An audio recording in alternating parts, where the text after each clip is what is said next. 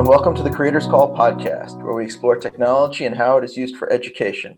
I'm your host, John Lazar, and today we're joined by John Gottfried of Major League Hacking. So, how are you doing today, John? I'm doing great. Uh, thanks for having me on. Awesome.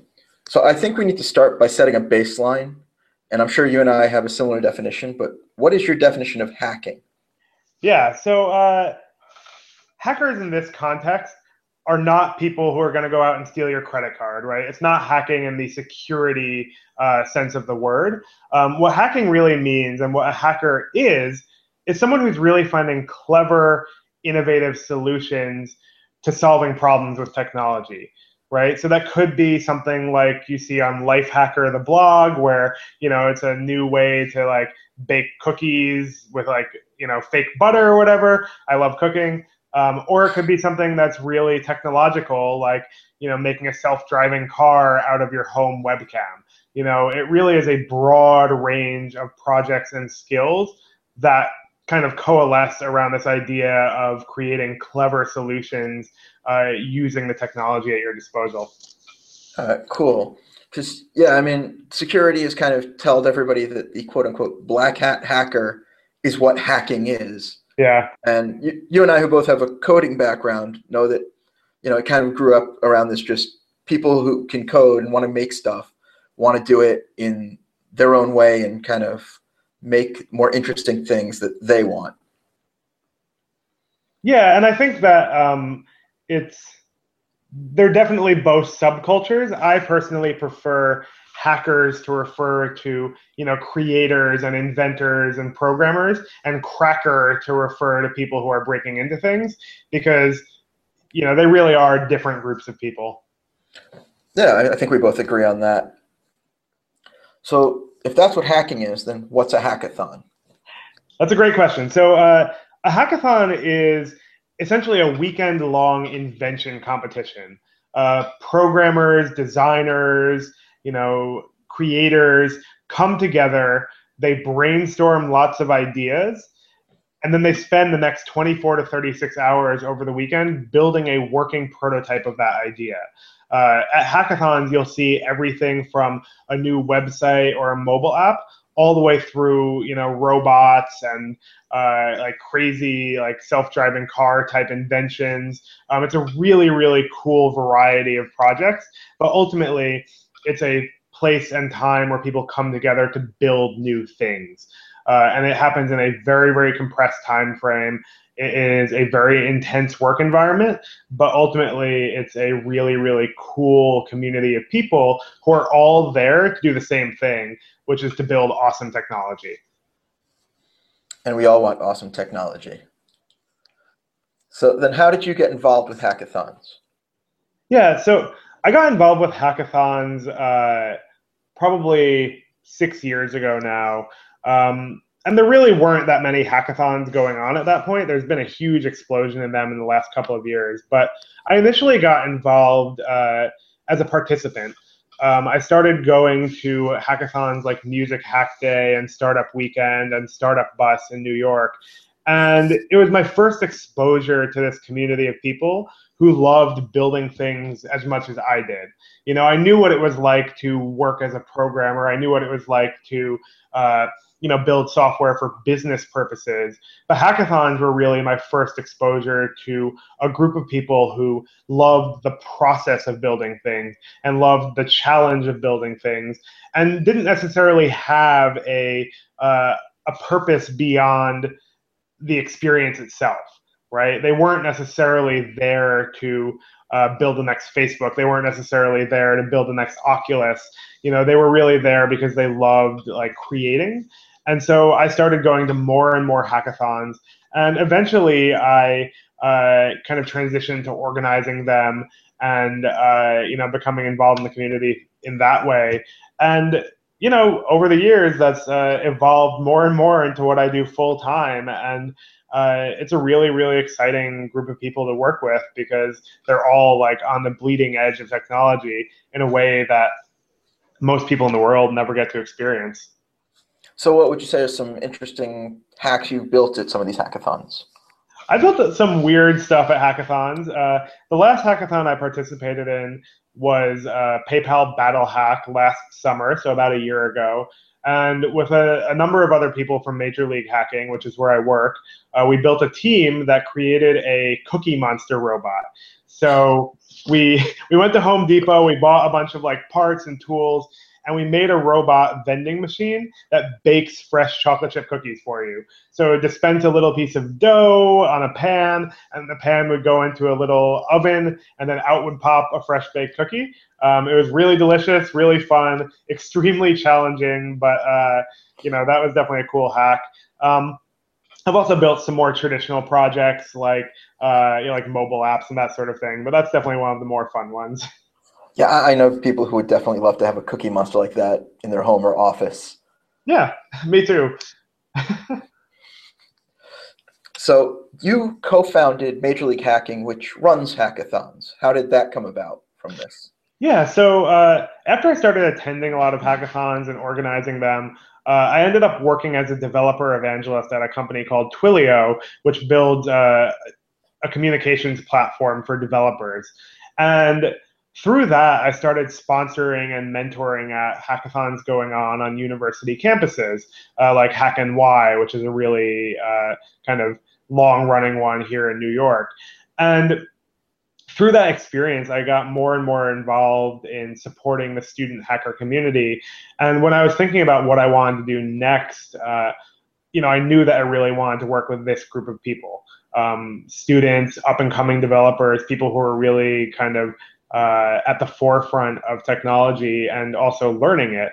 And so uh, Swift, who's my co-founder, and I uh, started working on this. Um, he started full time about six months before I did, and eventually we, you know, were able to work with enough students and support enough hackathons to grow. Uh, from about five events a year to about 200 events a year in the last couple of years that we've been working on this. And it's, you know, it's been a really exciting journey. Like it's amazing to see all of these students and all of these campuses that never previously had any significant hacker culture growing these really vibrant communities. Um, if you look back 10 or 20 years, you know, hacker culture was vibrant at MIT and Stanford and a lot of those traditional CS schools. But if you went to like you know whatever like the University of Iowa it, was, it wasn't really a thing, and certainly where I went, uh, which was Stony Brook University, it wasn't a thing, and so you know.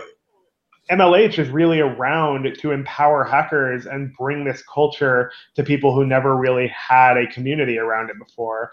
And I, you know, I'm pretty pretty excited about uh, how we've been able to do that so far. That's awesome. So have you gone to a lot of um, different campuses at this point?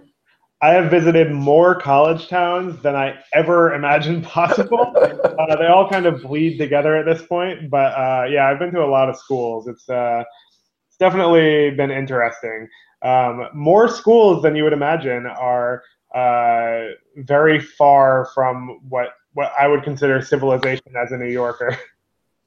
Oh, I believe it. I've been to enough schools to visit do you find that they all grasp it very quickly or that like it, there's a learning curve since they're not familiar with it so uh,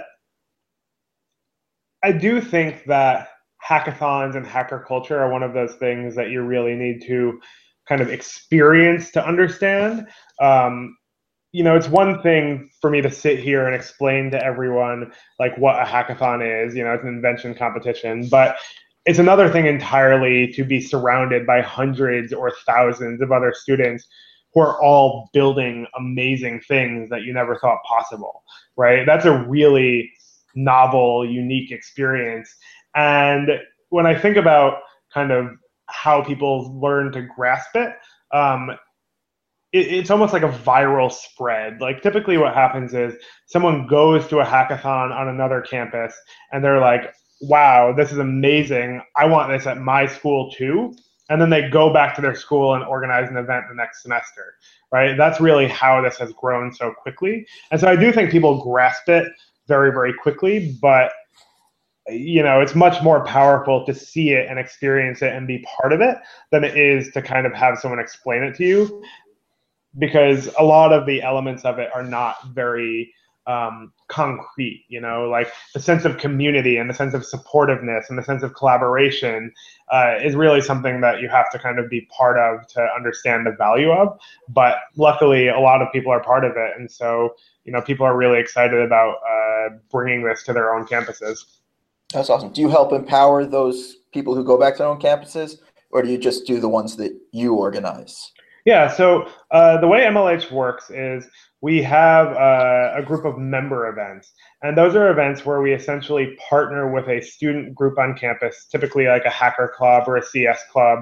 And we work with them over the course of about six months to make sure that they're going to be able to put on the best hackathon possible. Um, and then we come on site during the actual weekend and provide, uh, you know, support to the organizers and support to the hackers, and a lot of, you know, physical resources as well, like awesome pieces of hardware from Dell and Oculus and others. And uh, you know, we also help kind of get students access to really cool uh, software platforms that they probably wouldn't otherwise learn about or get access to, like you know Amazon Web Services, which, as we both know, is probably the leading cloud platform out there, but really learning about it in class right now. And so we help give students access to that and provide them the educational resources to get you know experience with these technologies that they're almost inevitably going to be using when they go get a job right so it's a huge learning experience it's a really powerful um, kind of educational thing. And you know we work with the organizers and the students to make all of that possible.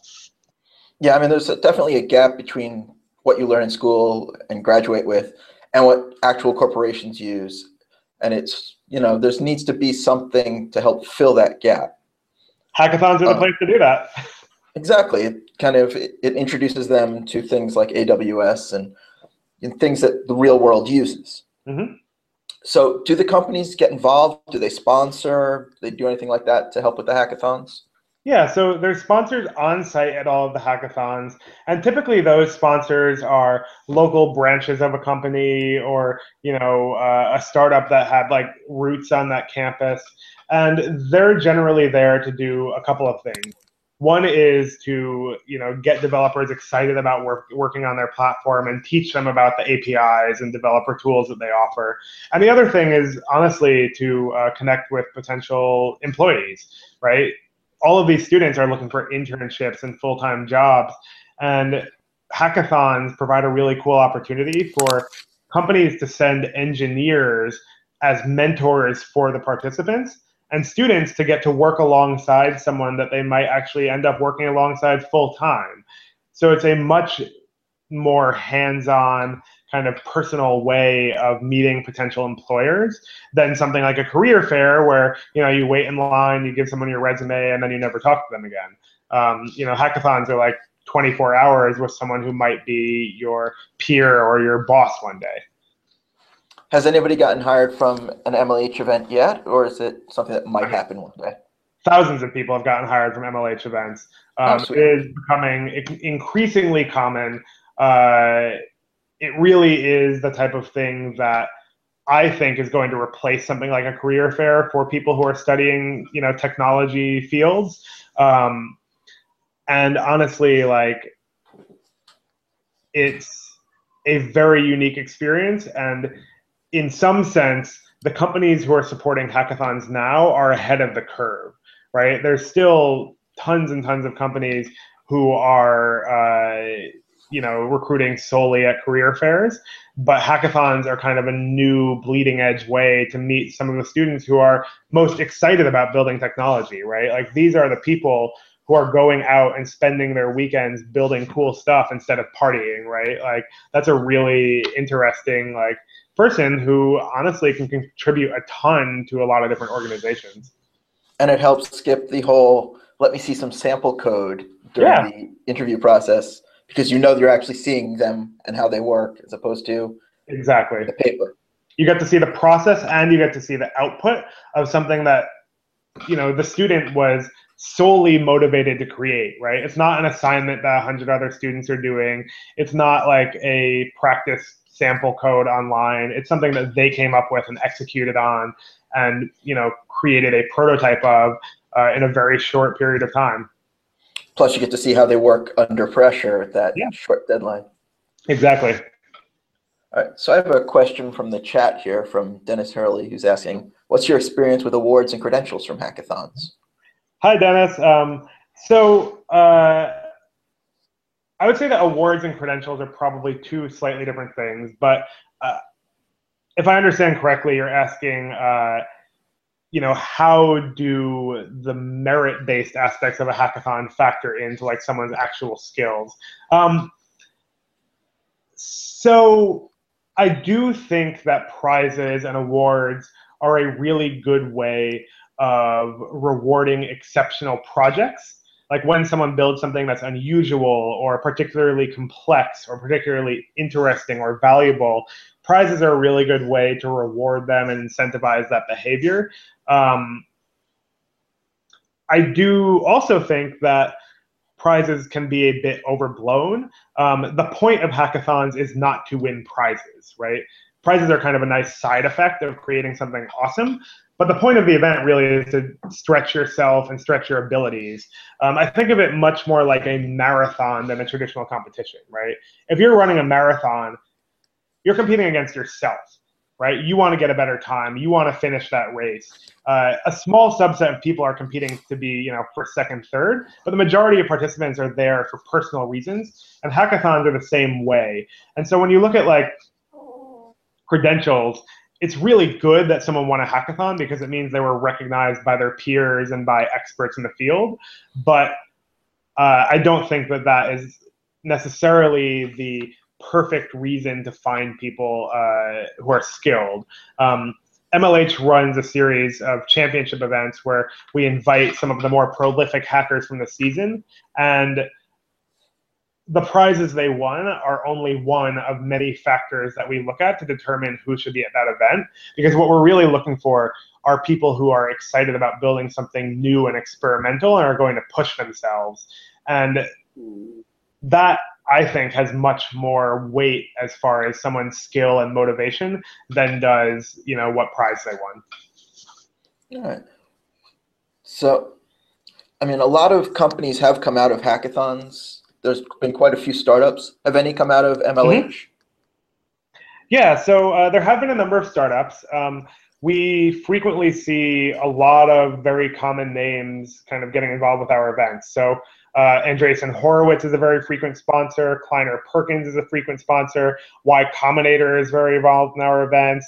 Uh, 1517, Thiel. Like you see a lot of these very well known VCs and tech incubators coming and getting involved with these events because these events are drawing a lot of the potential like future founders out of the woodwork, right?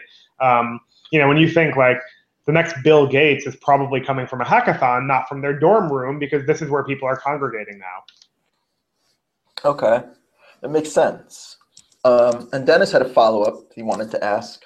Um, mm-hmm. Do businesses recognize uh, them, and are they ever used when forming teams at hackathons? Yeah, so uh, businesses definitely recognize the students. I mean, recruiting is a big reason why a lot of these students are engaging with hackathons. And do they recognize uh, the awards they receive at the hackathons, or is it just? Yeah, no, that as well. So. Uh, a lot of the companies that get involved sponsor prizes at the hackathons. So, for example, Amazon Web Services might give a prize for the most interesting use of an AWS platform, right? Uh, a you know kind of standard way of encouraging people to use the specific platform. Like at Twilio, we used to give away a cool prize, like an Arduino inventor kit or something for the best Twilio hack, right? Um, the point of prizes is not to be super high value, but rather to incentivize and reward certain behaviors. And so I always like to think about prizes as uh, a way to get people to continue hacking and a way to make them feel like their work was well recognized. And you know, the sponsors play a big part in that because they allow a lot of different people to get recognized for very specific things that they care about. Uh, I mean, there are some people who definitely always go who are motivated by awards and prizes. But yeah. I don't think that competitiveness is a bad thing. That just shouldn't be the primary reason. I agree. It's about making the cool hacks the whole reason for going. Yep. So, are there any technologies that tend to be encouraged or used predominantly at the hackathons, or is it just generally whatever anybody wants to do and use? Yeah, um, it tends to be fairly open-ended. I mean, when you talk about technologies that are used at hackathons, you're really talking about like a reflection of tech trends in general, right? So VR, like Unity, Oculus, Alienware, that kind of thing, is super popular right now. We see a ton of virtual reality applications um, any like electronics or Internet of Things. So like something like an Intel Edison or an Arduino, really really popular right now. Um, a lot of people are experimenting with uh, their first like mobile app. So you know, building an Android app for the first time, building like something for a tablet. Um, so you see it's definitely a reflection of like larger tech trends, uh, but you also get a lot of like the standard development kit. So a lot of people are doing like Rails or Ruby. A lot of people are doing uh, you know Android. A lot of people are doing like Java or Scala. Uh, you get a pretty big range, but um, we definitely like to uh, get people access to whatever like the coolest, most bleeding edge technology is, and so you know you do see a lot of like VR and other similar things that aren't really mainstream yet, but hackers have a really cool time with. Uh, so do people use these as learning experience, or is it too much of a crunch? So they kind of focus on expanding what they already know. Yeah, it's not a traditional learning experience. Like there's not a lecture and then you go do a project. Uh, a lot of the events do have expert workshops. So someone might come in and give a workshop on how to use a specific, you know, programming language or development platform. Um, I think that the learning experience is kind of inherent in it, right? You learn from the process of creating your own project. You learn from the process of iterating. You learn from the process of trying a new technology. So it's absolutely a learning experience, and Crunch in many ways contributes to that because when you're thinking about like software development, you know, it's really nice to be able to think about like, oh yeah, if I had all the time in the world, this is how I would architect something. But in a lot of ways, uh, that doesn't actually happen in real life, and so you have to be able to understand uh, how to iterate on something quickly and how to prioritize features and products, you know, things to to really create something that uh, demonstrates a concept without necessarily having everything in the world that you ever imagined in it, right? So it's really good training for product development, really good training for iterative programming, and it also forces people to try new technologies and skills. So what can we do to like let people who've never been to one know about it? I mean, the only time it's ever been in the media that I can think of is in the social network. yeah. yeah, that was more of a drinking game than a real hackathon. Yep. Um, I mean, I think that there's uh, a huge element of network effect and virality, right? Like students who go to hackathons are constantly telling their friends about hackathons. Professionals who go to hackathons are constantly telling their friends about it. So that's always going to be one of the main channels because you know who's more convincing than your friend? No one, right? Um, mm-hmm. But I think that uh, in order to let like a wider audience know about it, people need to understand uh, what types of things are being built how amazing this is from an innovation standpoint and ultimately like how this really is both the next frontier of uh, learning as well as recruiting right? Um, you know uh, schools and companies always want to understand like the value of events like this and it's so powerful from an education perspective and so powerful from a networking and like recruiting perspective and i think that you know the more companies and the more universities that understand that uh, the better this movement is going to be able to grow. So then where do you see like hackathons and major league hacking going from here?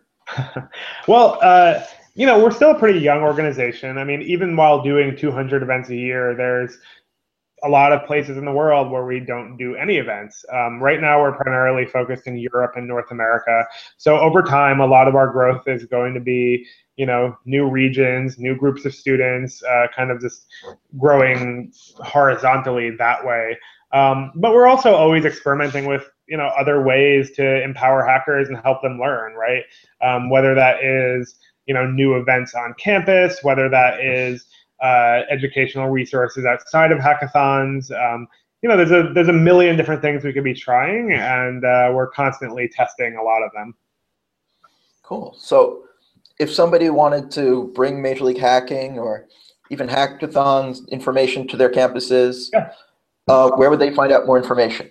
Yeah, so if you go to mlh.io, which is our website, or majorleaguehacking.com, which is the same thing, uh, you can click on the organize button and then hit organize a hackathon. Or if you want to attend a hackathon, just click the big yellow button that says join the season. Um, we're right at the end of our uh, spring season right now, but we'll be starting back up again towards the end of August, early September when school's back in session. Okay, so you run these during the school years mainly? More or less, yeah. Makes sense. Do it when the kids are actually there. Help. Yeah. All right. Well, I want to thank you for joining me today, Jonathan. Uh, to comment on this episode or listen to other episodes of the Creators Call, please visit thecreatorscall.com or find us in iTunes, Google Play, or your favorite podcatcher. Awesome. Thank you. All right. Thank you. Have a good day.